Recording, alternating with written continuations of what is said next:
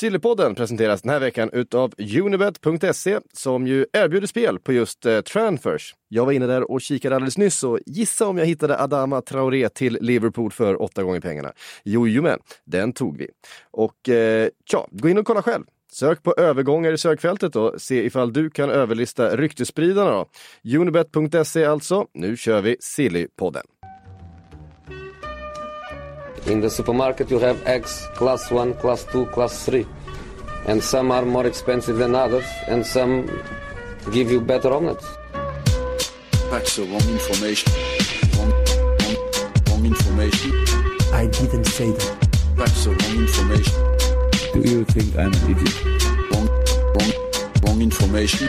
Now look at me when I talk to you. Your job is to tell the truth. That's the wrong information. Sportbladets Premier League-podd är det inte idag, nej. Bra start. nej precis. Eller klipper vi bort det här? Eh, eventuellt. Den är imorgon. Vi ska spela in den imorgon. Eh, Sillypodden är det vi ska ägna oss åt eh, nu, inget annat. Makoto, välkommen hit. Det är du och jag Tackar. idag. Ja, Vi måste eh, gå igenom lite grejer känner jag. ja, det känns ju lite så. Bränning eh, dissar ju oss för han har andra projekt på gång. Men eh, något hemligt projekt. Ja, det verkar intressant. Jag kan inte säga så mycket men det lät intressant på det jag har hört i alla fall. Så att det finns en god anledning ändå att han inte vill hänga med oss. Ja, eh, det är väl inte super, det är väl inte hemligt per se. Det är inte så, jag sa det, är det så att du går in i en eh, så här, telefonkiosk som åker ner genom marken på månader, det är, ju- han sitter ju bredvid oss. Bara att han har inte tid med oss just nu. Nej, det, det märks ju på honom också när han inte har tid med oss heller. Att man, man ser det på liksom blicken hos honom. Att "Ja, nu vill jag inte hålla på och prata med den här silly-pöbeln som hänger bredvid. Nej, precis. Eh, Så därför är du och jag som sitter här. Vi eh, ska se om vi får med oss något ytterligare i sändningen. Det, det är sånt som eh, ger sig under tidens gång. Vi har ganska mycket annat att prata om fram tills dess. Det är lite Inter, så att, eh, alltså bland annat. Ja, det är ganska mycket My- Inter ändå. Mycket Inter den här eh, januarifönstret överhuvudtaget. Eh, Ashley Young är ju nu klar. Sen är det Victor Moses som ska in också. Chelsea, talangen höll jag på att säga. En gång i tiden, Ja, Chelsea-talangen. Han var ju bra i Chelsea 30 bast ändå. nu, han måste väl vara 30 va? Ja, sånt. nu, nu gissar vi åldrar det här igen, men alltså, det hade inte förvånat mig. Victor Moses har dock den här auran att kunna vara en sån här som egentligen bara är 27-28 fast man tror att han är typ 32. Hur länge som helst, kommer ihåg det, liksom i Wigan där under ehm, Roberto Martinez liksom. Ja, nu är vi långt bra tag tillbaks, men då var han ju med i och för sig i gamet. Så att, Visst. Men det är ju det att man har fått in Ashley Young då på vänsterkanten nu direkt under vintern och det var ju då det fanns någon form av vettigt bakom det om man då menar att Ashley Young ska leverera. Men du behövde ju wingbacks på båda kanterna i Inter.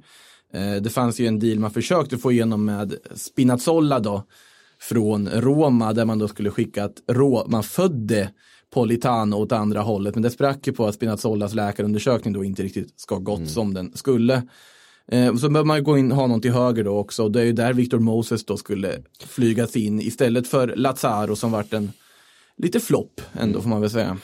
Vart är Zappa Costa när Conte behöver honom? Ja men det hade ju faktiskt varit, han, hänger inte han i typ Torino eller någonting? Jag Nej, minns faktiskt resa inte. Jag minns bara när han, när han värvades utav, utav Conte eh, en gång i tiden i eh, Chelsea. När han gjorde ungefär samma sak. Han skulle ta ett lag och så ställa om det till, till sitt eh, Mm. älskade fy, eh, 3-4-3 då med, med wingbacks. Och, ehm, Det är nästan mer Gjorde- 5-3-2 eller, nå- eller vad man ska kalla det blir det väl i sånt fall. Med liksom, det är ju verkligen wingbacks också han vill ha på de där kanterna. Det är inte att han gör om yttrar utan han vill ju ha wingbacks. Ja, ja precis. Det är snarare en 5-3-2 i, Mm. i, eh, i inte nu då. Eh, ja, vi... ehm, han är ju på lån i Fenerbahce då, Victor Moses nu, från Chelsea. Han tillhör ju faktiskt dem fortfarande. Eh, och då är det väl inte då som på något sätt ska försöka lirka loss honom. Och Chelsea känns väl inte som att de kommer satsa på Victor Moses igen. Så att det känns. Nej, nej herregud. Ehm, man har ju nästan glömt att han faktiskt tillhörde eh, Chelsea. Det är många man glömmer att de tillhör Chelsea i olika, alla möjliga sammanhang. Det är ändå lite, f- det är nästan förvånande skulle jag säga att, ehm, alltså med tanke på att de inte fick värva någonting i somras, att de liksom var tvungna att plocka upp varenda junior de hade i stort sett för att få ihop ett, liksom ett bra lag, så hade de ändå Victor Moses på lån i Fenerbahce. Han, Ja, på ett sätt är ju det lite förvånande faktiskt, för det är ju ändå en bra spelare. Eller ja, han kanske inte riktigt platsar eller ska starta i ett Chelsea, men där har man ju en nu Reece James framförallt som har kommit in och gjort det strålande på högerbacken och så har du Naspilicueta som hanterar den rollen väldigt väl också så att man är ju ganska gott ställt på den positionen i alla fall. Ehm, absolut. Vi ehm, konstaterar då bara att eh, Conte kanske är klar då för den här gången. Om han Ja, det är väl en också- Eriksen vi ska jobba Ja in också. det, för fan Eriksen ska Det är ju också. kanske det största egentligen nu när Vidal Verkligen. blir nog kvar i Barcelona trots allt i och med han spelade ju här när Kike Setien höll i dem för första gången. Intressant då att Barcelona för övrigt noteras för över tusen passningar i den matchen. Och eh, jag tror att det var två gånger under Guardiolas tid i Barcelona som faktiskt noterades för ett högre bollinnehav i en ligamatch. 82 procent någonting hade man mot Granada. Men om man jämför med Guardiolas Barcelona så var det ju hålla i bollen för att hålla i bollen. Lite så över det här sättet. Man har ju bara haft en vecka på sig och sen var det ju ett fantastiskt fotbollsmål som de vann med 1-0 på då. Men där var ju Vidal en del av. Han gjorde den här klacken till Messi där och det känns ju som att Vidal ändå är en del av Setiens planer och då var ju backup-planen för Inter att ta Eriksen. Det är ju två helt olika spelare om man funderar hur de tänker där. Men där är det ju fortfarande, vi får se om Inter matchar den här värderingen som Tottenham har satt på honom eller om det sker nu till, som, till vintern eller om det snarare sker gratis till sommar. Men då är det ju andra klubbar som säkert kommer vara intresserade också. Eh, he- helt klart och då sitter han ju helt utan kontrakt och kan göra precis vad han vill. Då kanske han gör en sån här Haaland-turné runt på lite olika träningsanläggningar och eh, Han är inte för gammal för att göra en det eller Ödegård-turné. absolut, det Det är bara norrmän som gör de där turnéerna också för övrigt. gå på tur. Eh, Ja. Det är liksom det som no- norrmän gör. Svenskar då?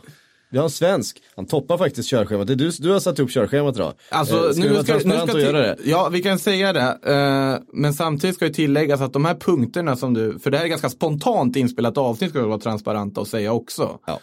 Eh, men eh, de är ju inte i eh, kronologisk liksom, viktordning. Samtidigt Nej. som det första jag kom att tänka på när jag skulle sätta upp på körschemat var ju Sebastian Andersson. Ja, precis. Eftersom jag då började bakifrån också. Eh, Men det första jag tog upp var Inter och, och Ashley Young och Victor Moses, vilket är som Ja, precis. Och du, det du, du freestylar ju ändå så att det spelar egentligen ingen roll vilken ordning. Och det Nej. var ju ganska bra att du ändå gör det för ordningen. Men nu fick alla veta vad som står högst upp på pappret. Sebbe Andersson Ja, står högst upp. precis. Eh, Union Berlin, han har gjort det fantastiskt bra Ja, när han bra fått där. gå upp i Bundesliga. Där gjorde det ju bra i Zweite, hänger med dem Du höll på att säga Segunda nu. Ja, vad- ja, du, du märkte jag var nära Segunda Bundesliga. Det är det enda sättet att försöka liksom skohorna in Segunda i den här podden, är att liksom se, felsäga det när jag ska säga Zweite.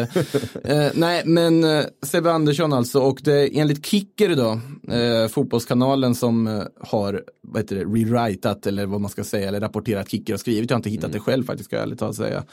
Eh, men där då så är det Valencia och Zenit Sankt Petersburg som ska vara intresserade av Andersson till en övergång nu redan i vinter. Han har ett kontrakt som går ut i sommaren och enligt Kicker då så ska det ju snarare vara England som lockar för Andersson. Eh, men jag kan inte hjälpa, alltså Valencia och Sebbe Andersson, man, alltså man, det låter ju helt bisarrt skulle jag säga. Ja, eh, från vad jag har i alla fall eh, lyckats plocka upp så är det ju Zenit som är det absolut Närmare, he- he- hetaste. Men Valencia är roligare. Valencia känns som en klubb som slängs in lite grann sådär. Eh, det, det finns ju pengar i Valencia. Ja, inte mycket, men eh, det finns ju en del. Och där, men problemet man har där och det som gjorde också att man gjorde sig av med sportchefen Alemani och Marcelino gick och det var ett kaos av alltihopa. Är ju också liksom Peter Lim, ägaren. Och han har ju ganska goda kopplingar till en viss Jorge Mendes. Så det känns ju på samtidigt känns det ju svårt att tänka sig att Valencia skulle värva något annat än en Jorge Mendes-spelare. Med tanke på vart Valencia sitter idag. Det skulle vara ett sundhetstecken om man lyckas göra det. Men det har ju varit så stökigt där. Och Mendes har ju sån otrolig makt över den där klubben fortfarande. I hur de agerar på transfermarknaden. Sen rent sportsligt. Med tanke på att man av någon oklar anledning verkar vilja skeppa Ke- Kevin Gamero nu till vintern. Pratar om att man ska ersätta en Paco Alcacer där. Det har märkt på Valencia. Folk man har pratat med att det är ganska delade läger där. Huruvida Paco tillbaka egentligen skulle vara en bra sak eller inte för Valencia i det här läget. Då. Men en target. Jag gillar ju target. Och Sebbe Andersson är ju urtypen av en target verkligen. Så det hade varit jättekul att se honom i en La Liga-miljö och se vad han skulle kunna göra. Men han, han själv sägs då helst eh, drömma om en, om en Englandsflytt. Han är väl... eh, Som, han är ju svensk. Ja, precis. Det var väl det jag snarare tänkte. Att han är formad av samhället vi har här. Detta Ja, Anglofilistiska samhälle höll jag på att kalla det, men det ska Nej, inte vara. svensk fotboll är ju väldigt anglofil. Det är ju inte...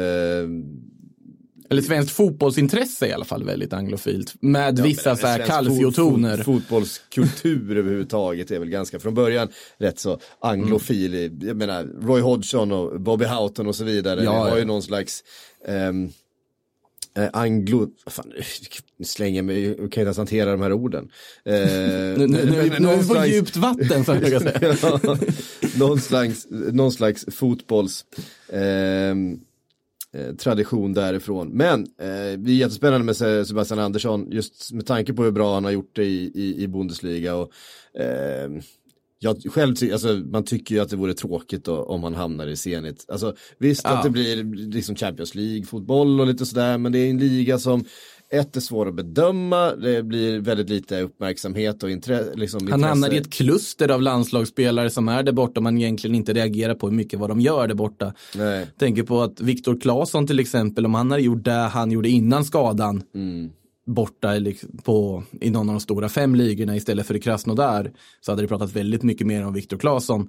Om Kristoffer Olsson hade gjort det han gör borta i Krasnodar i en annan liga hade det pratat väldigt mycket mer om Kristoffer Olsson. Sen pratas det mycket om dem ändå för att de levererar i landslagssammanhang och landslagsledningen har ju full koll på vad som händer där borta. Absolut. Men såklart för oss tv-tittare så hade det varit roligare att se spelare som Olsson, Claesson och ja, även då Sebastian Andersson Jo, men även möta vi- motstånd som vi känner igen och inte åka bort till Uralbergen och lira bortamatch. Liksom. Men det är också, det är inte bara att det, att det går på tv och sådana saker. Eh, det är bara att den allmänna bevakningen, det finns en, Mm. det finns en, eh, och det kanske jag som missar det, men jag läser ganska sällan eh, nyhetsartiklar om, om eh, rysk fotboll överlag. Men jag läser ganska mycket om Bundesliga. Man följer konton i sociala medier som uppdaterar Mm. kring Bundesliga. Man har på något sätt en, en slags grundkoll på vad som händer där. Eh, Finns det liksom- kontot rysk fotboll? För det finns ju väldigt många sådana här konton med olika. Precis, det det, gör finns det säkert. spansk fotboll, tysk fotboll, portugisisk fotboll såg jag konto också. Nederländsk fotboll. Och så finns det liksom då eh, engelskspråkiga, eh, vilket jag Mm. uppskattar, journalister som bevakar de här ligorna väldigt noggrant. Jag har inte sett någon som har den örnkollen på rysk fotboll som till exempel twittrar på engelska eller kontinuerligt skriver texter för The Athletic eller eh, någonting annat om, Det kan ju vara, det kan kan ju vara det- våra det- Twitterflöden är dåliga också, men eh, samtidigt så finns det också en viss språklig barriär på att det är kyrilliska där borta. Ja, nej men alltså det, det är ju ehm, ehm, Ja, det är lite svårare att följa helt enkelt. Det var ju faktiskt en rysk journalist som hörde av sig till mig sig. för inte allt för länge sedan. Från Okej. någon rysk fotbollssajt, jag vet inte vad den hette, som ville ställa en massa frågor om Jordan Larsson då. För han är ju där borta i Moskva och då var frågorna var mer liksom, varför tror du att Larsson har blivit en stor flopp där borta? Man har konstaterat att han var en flopp efter i princip bara några månaders spel där borta då. Sen har han ju gjort det bättre därefter, men det verkar inte finnas så mycket tålamod i alla fall, bara man ska basera på de här ryska journalisterna jag har pratat med, vilket är ganska litet spektra att basera alla ryska journalister på kanske. Men, Ehm, men man ser dem inte där borta, det, det, är precis där, du håller ju med dig helt om det, att det är ju roligare för oss som bevakar dem om de är i en liga som är mycket enklare att följa.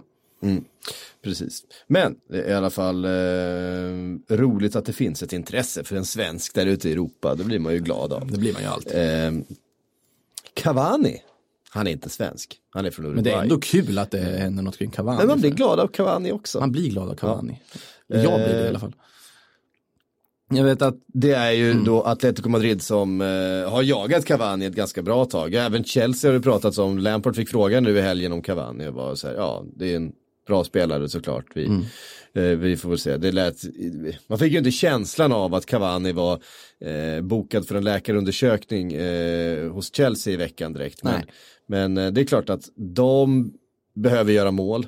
Fler mål än vad de gör. Tammy Abraham kan inte göra allting själv. Det saknas ehm, alternativ där bakom. Det har pratats om att låna ut eh, Batshuayi igen.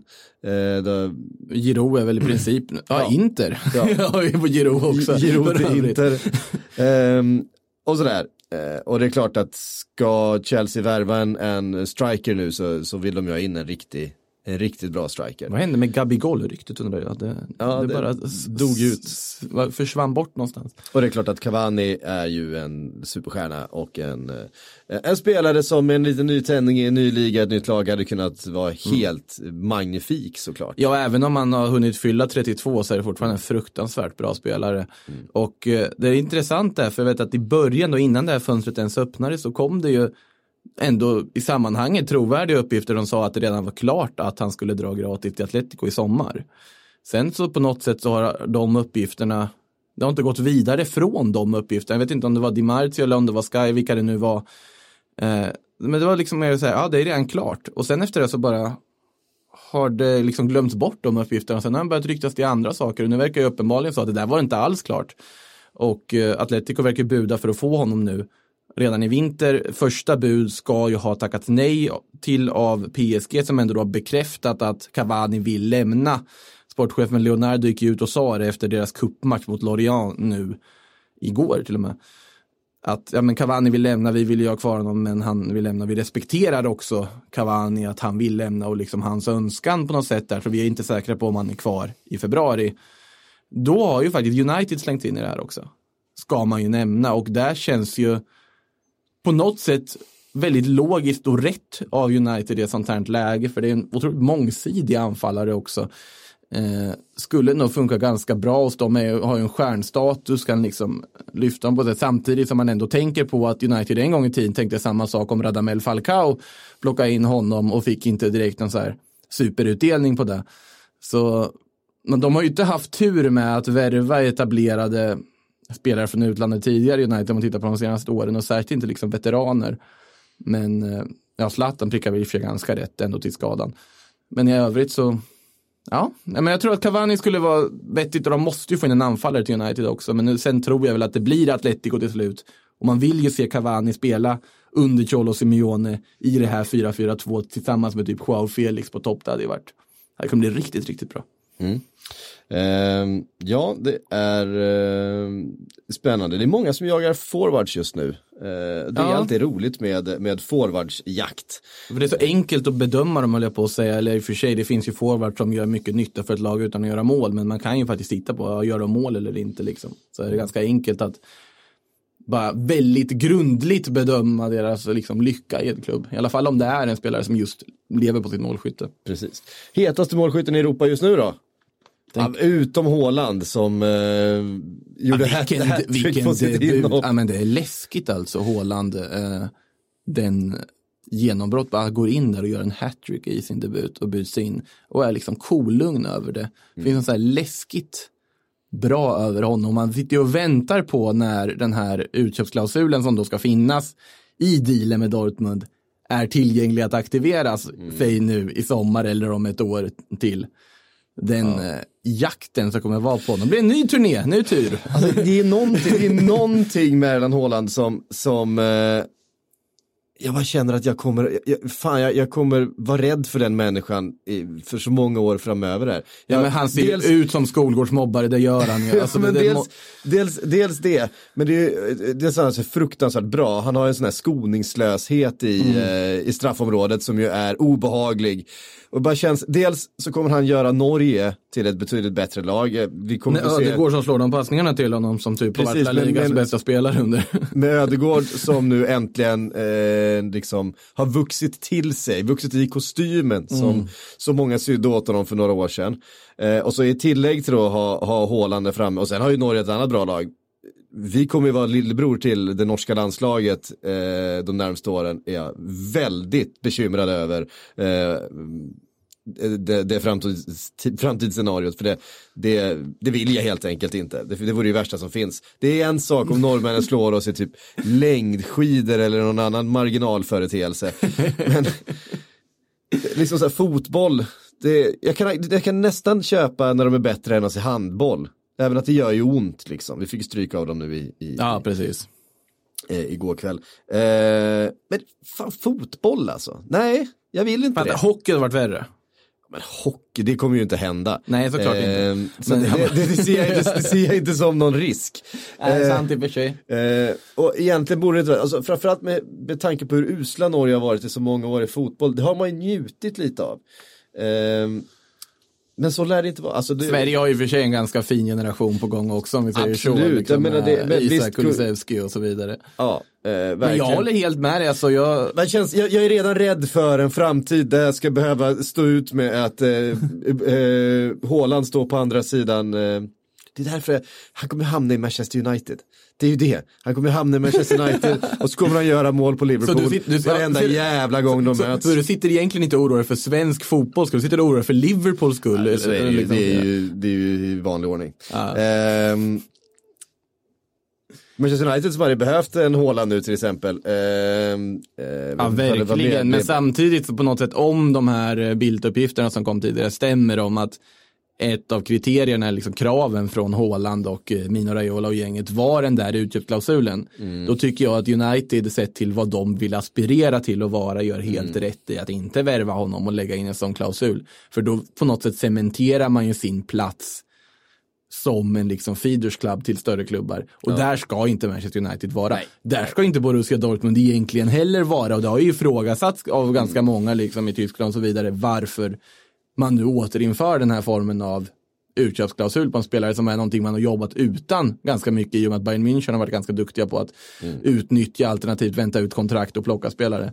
Så Men det, vi, får, vi får se här, kanske måste de tumma lite på sina principer för nu uppgifterna som har kommit nu kring Rashford som ju eh, ja, är såklart Ja, är, är Uniteds bästa spelare och den, den referenspunkten i, anfall, i Mm. anfallet. Eh, och med den stressfakturen hon har i ryggen, en lös benbit i, i foten. ja, det, var, det var inga roliga ord man läste där alltså.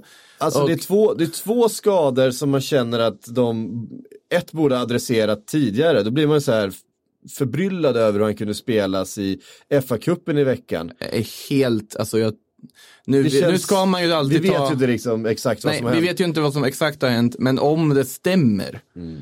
Att han har liksom spelat sig igenom smärtan och så vidare. Jag förstår att han gör det. Han har ett sånt stort klubbhjärta och vill verkligen hjälpa United i den här sitsen. Men det måste finnas jag- någon annan som stoppar Ja, honom. där ska, ja, Solskär, assisterande tränare, materialare, läkare. Någon måste ju stoppa honom. Och det finns ju en kritik, det finns en kritik mot Manchester United att de, att de inte hängt med i utvecklingen på just ehm, den medicinska sidan. Eh, Titta nu- på Paul Pogba också. Nu kommer ju den Utan hans- kritiken inte direkt att bli eh, mindre eh, med tanke på hur man hanterat det här.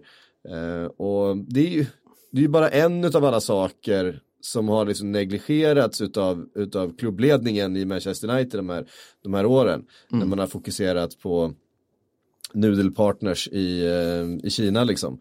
Eh, nu låter jag hård kanske, men det, det är verkligen, så den här kritiken kommer ju eh, inte, eller utifrån, den kommer ju väldigt mycket inifrån, den kommer från, från egna supportrar och kritiken kommer ju väldigt mycket ifrån från de som bevakar Manchester United eh, i Manchester som ju på något sätt eh, är de som är allra närmast. Så det, det, den kritiken tror jag vi kommer att se mer av. Jag vet att det var många som lyfte det under, och det, det, det är därifrån jag, jag får det nu också, från den rapporteringen som var i, i samband med Rashfords skada här, att, att eh, det här är någonting som borde kunnat undvikas, det här är någonting som de borde haft en långsiktig plan för hur han ska ehm, spelas eh, och framförallt hur han ska liksom, hur man ska kunna hitta en ersättare. Man inte hamnar i en situation där han faktiskt går sönder i en match för skador som man är fullt medveten om att han har. Jag förstår att United i det här läget, jag förstår att Ole Gunnar Solskjaer också, att det finns en desperation efter att få resultat. Med tanke på att Martial var väl borta här också under en period också, att man, man vill spela Rashford. Rashford är den bästa anfallaren du har i laget.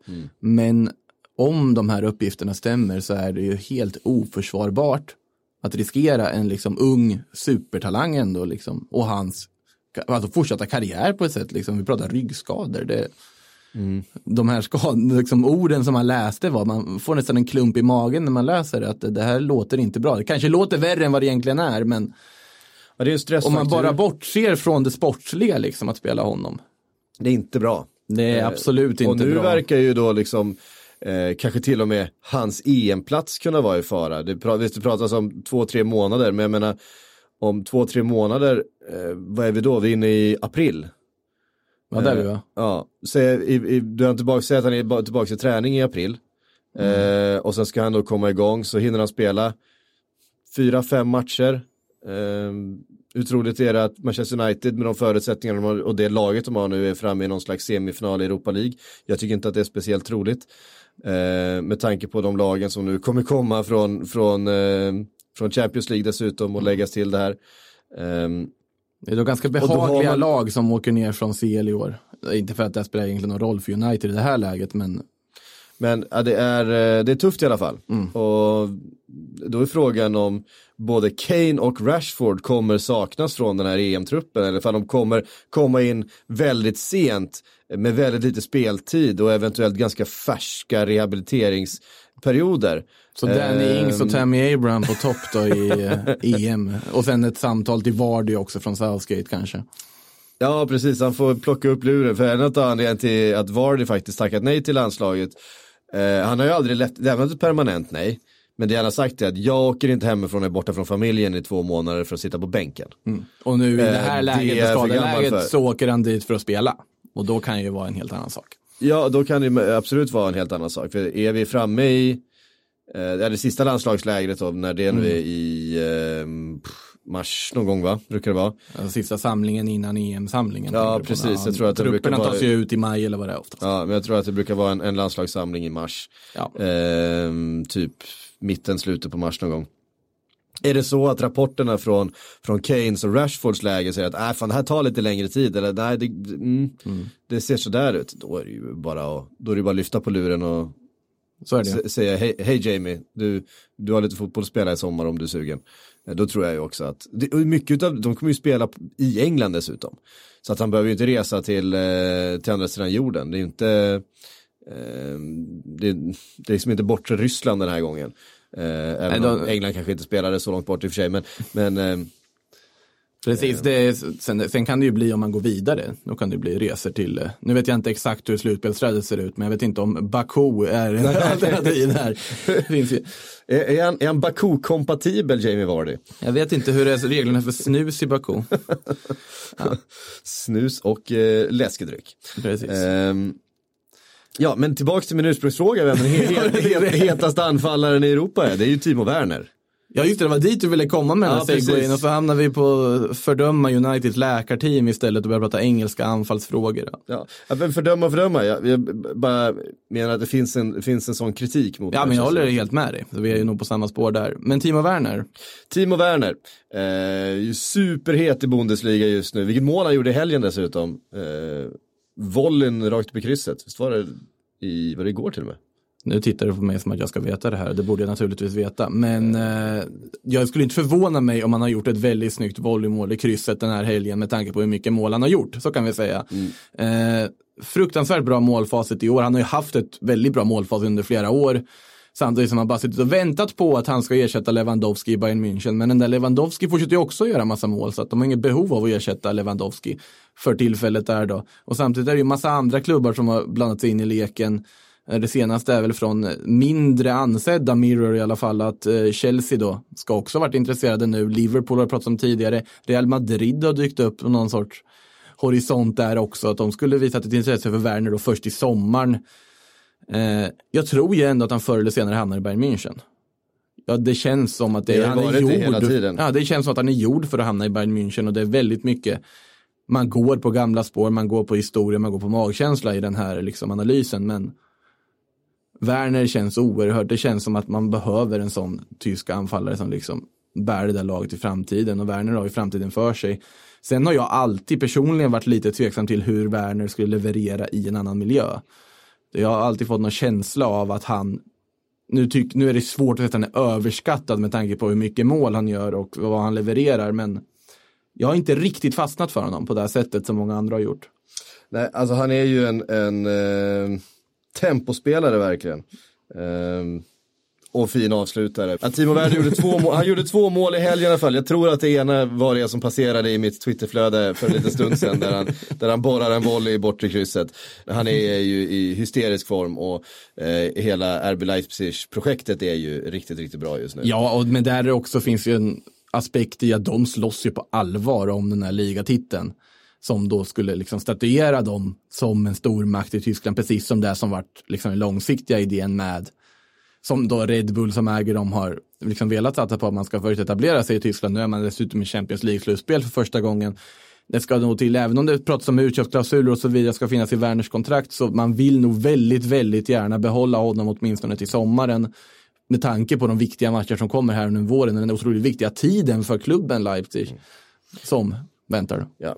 Det är, och inte första, det är inte första säsongen han är så här bra heller. Alltså han, har ju, han har ju i många eh, fönster varit, Ja, men varit precis. het och, och varit liksom. Men nu är eh, han bättre än någonsin, det han måste vi lägga till. Alltså. Men han har liksom också känt som att han är en spelare som kan drop off.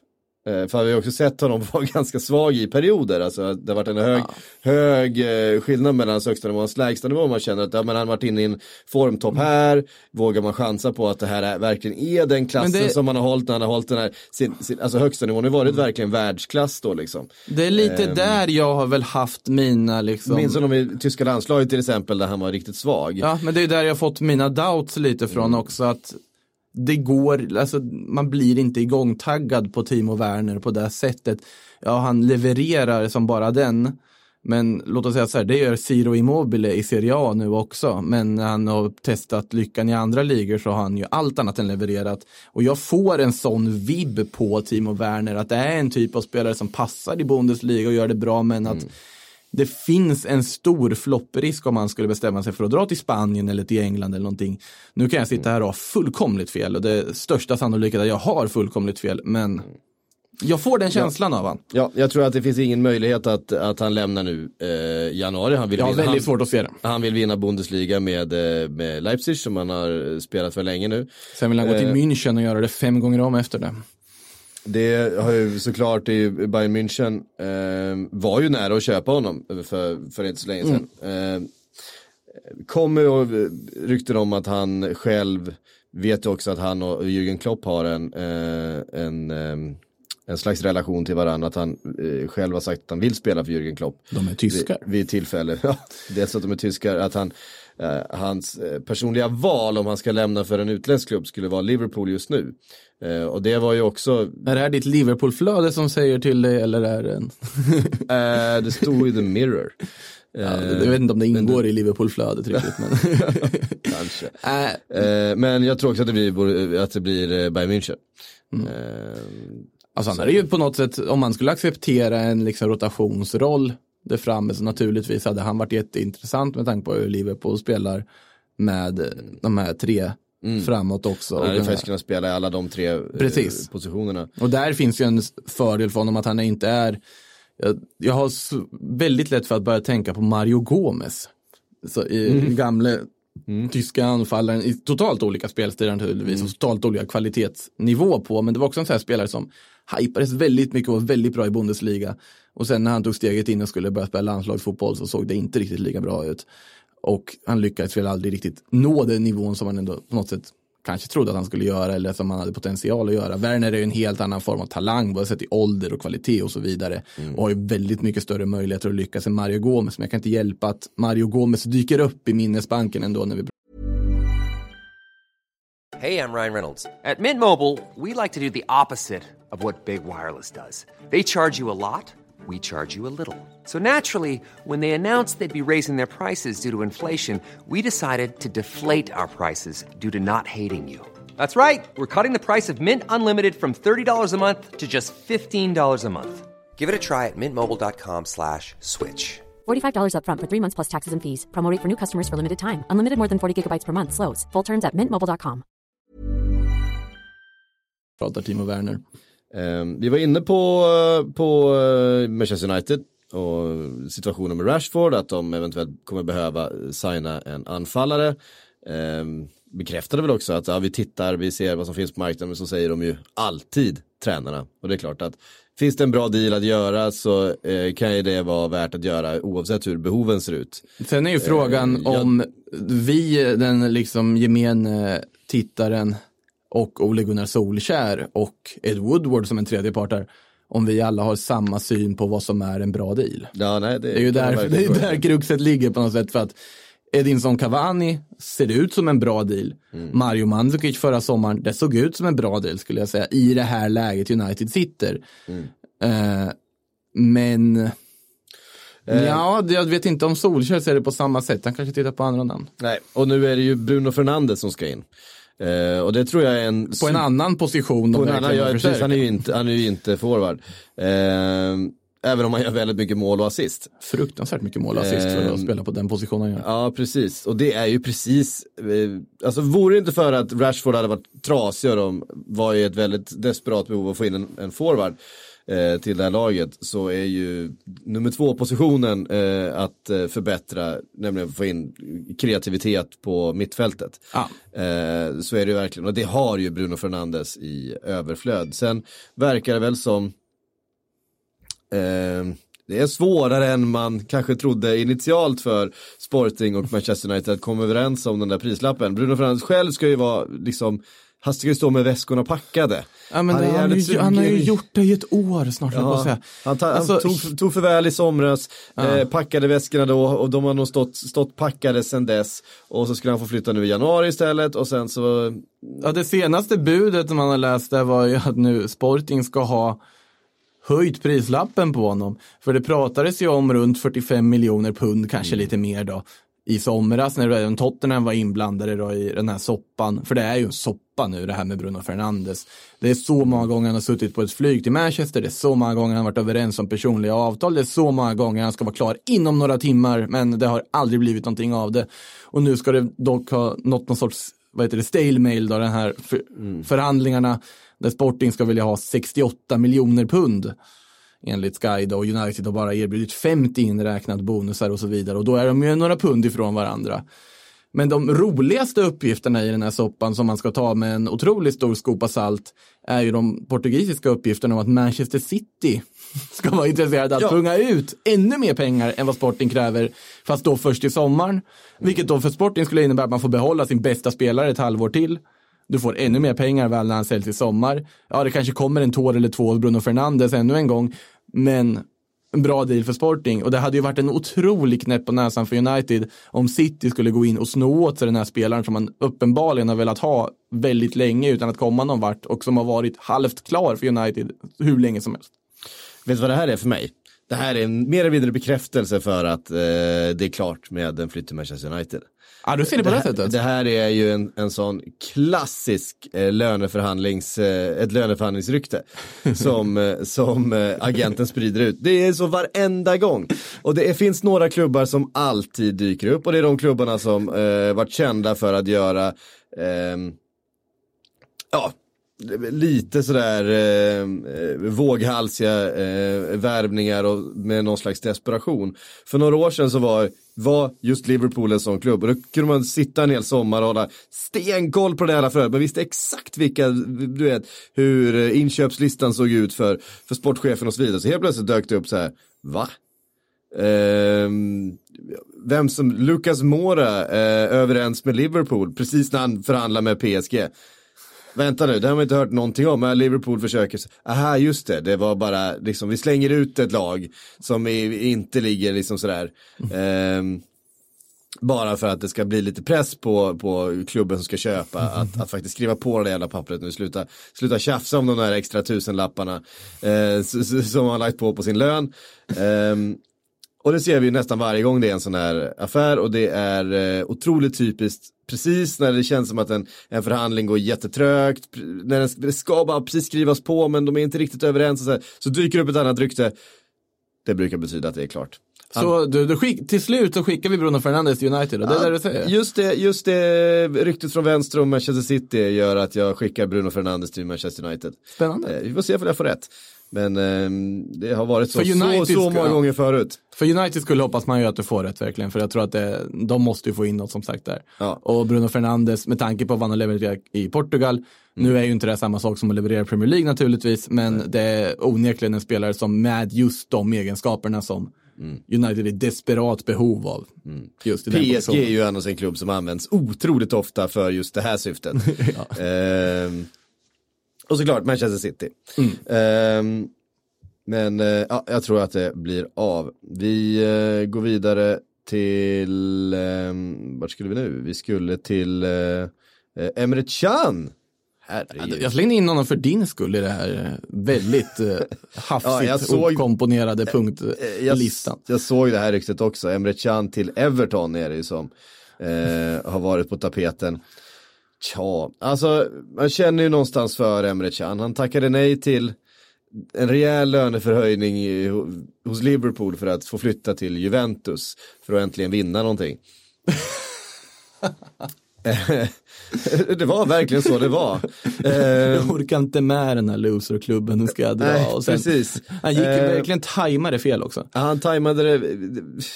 Det är lite grann Emre Can i ett nötskal. Han, han, han har aldrig haft den bästa tajmingen. Ehm, han är trevlig att titta på men, men eh, nej, eh, där blev det ju fel igen då. Alltså han, dels att han vägrade skriva på nytt eh, avtal, gick som bossman, lyckades göra ändå klubben som han eh, så tyckte väldigt mycket om honom, där han var väldigt populär i Liverpool, lyckades få de supportrarna att bli ganska missnöjda med honom. Till slut går till Juventus, där han ju liksom inte tar plats på det mittfältet. Han sitter på bänken, han är så jävla långt ner i frysboxen till slut att han inte ens får spela i Champions League. De har inte ens plats med honom i, i bruttotruppen till Champions League. Han var väl inte ens, nu vet jag inte om det bara var Mandzukic som inte var det, men jag tror för mig att även Emre Can då uppges att han inte var inbjuden till julmiddagen med laget. En här klassisk grej som dyker upp när man är riktigt långt ner i frysaggregaten och harvar. Ja, han, och han har såklart varit väldigt missnöjd med sin situation där. Ehm, han fick ju dessutom inte lika hög lön i Juventus som han var erbjuden i, i Liverpool. Så det var inte för pengarna, alltså det var inte något sån grej utan det var verkligen att han, han eh, ville till Juventus och ville till det projektet, han ville liksom Och det kan jag förstå. dit och vinna, vinna titlar. Och det var inga, det, det, det är inga konstigheter Nej. med det, men tajmingen blev ju lite off. Samtidigt så är jag inte säker på att Emre Can hade tagit en plats på det här mittfältet idag i, i Liverpool. Han har hade väl inte kanske- riktigt den, den speltypen som gör att han passar med tanke på vad Liverpools mittfält har utvecklats till så är han ju inte riktigt, han är inte den han är ju ganska bra offensivt också faktiskt, måste man ändå tillägga. Mm. Gör- han är gör en hel del mål. Men han är ju inte den här box-to-box hårdjobbande mittfältaren som är liksom signumet för det här Liverpool. Och Fabinho har de ju redan i en form av Ja, lite mer precis. sittande roll och han petar han ju inte liksom. Nej. Ehm, nej det är det, då skulle han in och spela på en av de där två um, åtter, åt, Ja, och där har du ju Wijnaldum. Milner, Henderson liksom. ja, det, det och där ju, köpte man in Keita då samtidigt. ja, och dessutom så, så, ehm, det hade han nog varit eh, så hade det varit svårt för honom att ta plats i Liverpool också, men Han har tagit plats bredvid fiskpinnarna även där förr eller senare. Eventuellt. Om inte Klopp hade liksom gjort samma sak som han gör, gjort med så många andra, att faktiskt utveckla dem. Han har kanske varit få lagkapten i ligacupmatchen där mot Villa. Istället för Chirivella eller vem var som fick kaptensbindeln. Precis, Chiriveja. Det är, det är samma sak varje gång han dyker upp och så är det folk som är så här, shit det där var en spännande tonåring. Som är så här, Han var 22, 23 är han väl? Han, han fyller 23 i år. Så han, är, han, är, äldre än Trent.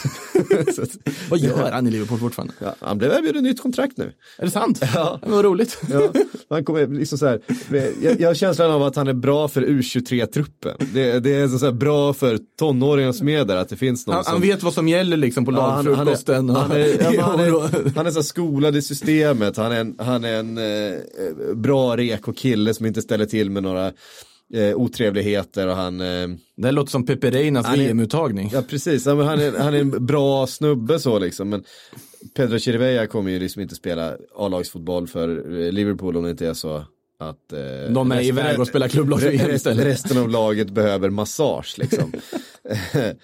Ehm, så är det. Ja, F- Fint med kaptensbindeln ändå, det var det jag ville lägga till. Ja, men Emre Can, det pratades faktiskt om Manchester United också. eh, Ja, det har vi ju varit inne på i det här formatet tidigare också. Och Ja. där har vi ju varit ganska överens i alla fall de gånger det har tagits upp. Att det inte hade varit så dumt. Nej, Alltså jag tror inte, tror inte heller det hade varit eh, så dumt. Han, eh, han passar ju bra i ett, i ett 4-2-3-1 liksom. Ja, med tanke på McTominays skada, Mm. det är en spelare som kommer på något sätt veta sin plats, som varit med förr, som Mm. har kvaliteter som United skulle kunna få nytta av. Jag tror att de får slussa in honom bredvid Fred. Mm. Som jag också måste säga, Fred har faktiskt verkligen steppat upp. Ja, verkligen. Var nog inte gjort. Manchester Uniteds bästa spelare igår i, i, mot Mm. Liverpool. Tillsammans med Luke Shaw som jag tyckte var bra också. Skitsamma. Ehm, men sen är det Everton då, och Everton har ju också problem på, på mittfältet. Ehm, Känns väldigt Everton att plocka en eh, Emre Can i det här läget på något sätt. Men sen tror jag att såklart han hade varit bra för dem också. I det här läget.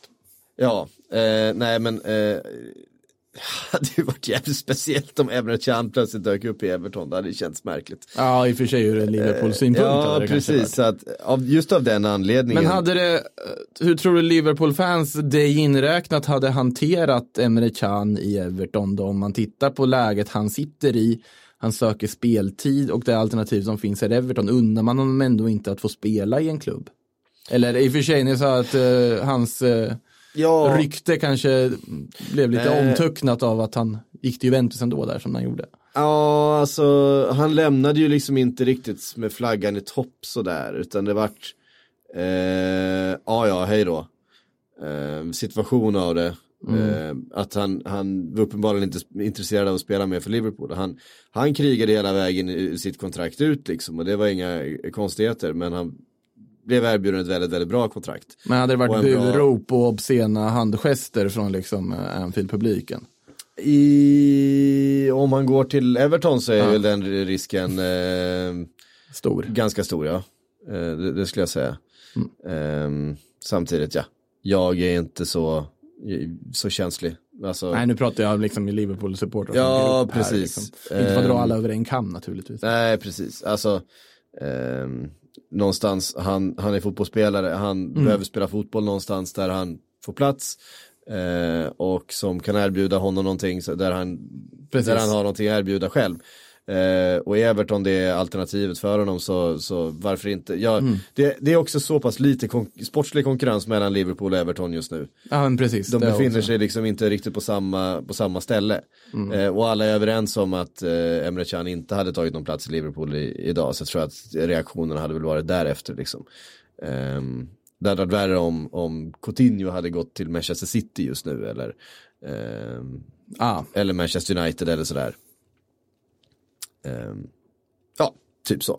Ja, skitsamma. Uh, det var Emre Can det. Reinier Jesus. ja. Ja, vet du vem det är? Nej, ingen aning. Jag fick, vet du vad jag fick göra? Precis nu i körschemat. Jag var tvungen att dra upp eh, namnet till storlek eh, 16. För att jag skulle se vad fan han hette. 16 är ganska stort ändå. Ja, precis. Vad fan står det? Ren, Reinier. Re, Re, Reinier. Alltså, det är ju dags nu igen. Real Madrid har gjort det här nu några gånger. För eh, två år sedan var det Vinicius Junior som blev klar. Han var för ung för att hämtas in direkt, så han kom på sommaren. Då 2018. Sommaren 2019 så var det Rodrigo som kom istället. Och nu då vintern 2020 verkar det vara Flamengos unge Reinier Jesus som ska hämtas in då. Så för ett eh, x antal hundra miljoner. Så eh, det, det är sjukt ändå att man, man verkligen liksom finkammar den här brasilianska talangmarknaden på offensiva spelare. Man undrar vart ska de få plats med allihop? Det här har ju Marca och AS redan skrivit tidigare under vintern om att det här redan skulle vara klart. Men eh, nu har ju Reinier Jesus då, tror till och med igår, om jag inte missminner mig helt, fyllt 18, vilket innebär att han kan genomföra en flytt till Madrid och det verkar som att han ska gå in då i B-laget till att börja med, precis som Vinicius gjorde när han kom då förra året. Mm. Jag ser att eh, tiden springer eh, på här. Jävlar vi har eh, gafflat. Eh, vi ska slänga in lite frågor också. Eh, vi har fått ganska många. Vi har hunnit få det ändå, trots spontaniteten i den här inspelningen. Ja. Ehm, vi eh, kan ta en jag plockade ut här eh, så kom eh, precis. Ehm, Kjell Henriksson undrar, eh, ska Barca värva nia? Ja, alltså nu har ju Griezmann fått gå in som nia här nu senast. Det var ju inte något så här superresultat för Barca med det nu i första matchen under Setien. Där får man väl ge det lite tid också. Han har haft en vecka med spelarna att hålla på och träna och så vidare. Och Griezmann ska väl hellre spela nia kanske än att vara liksom isolerad på en kant. Särskilt när du har en Ansu Fati i laget som också ska få speltid. Men det har ju pratats om att man kanske ska ta in någon ändå som en backup i och med att Luis Suarez är borta resten av säsongen.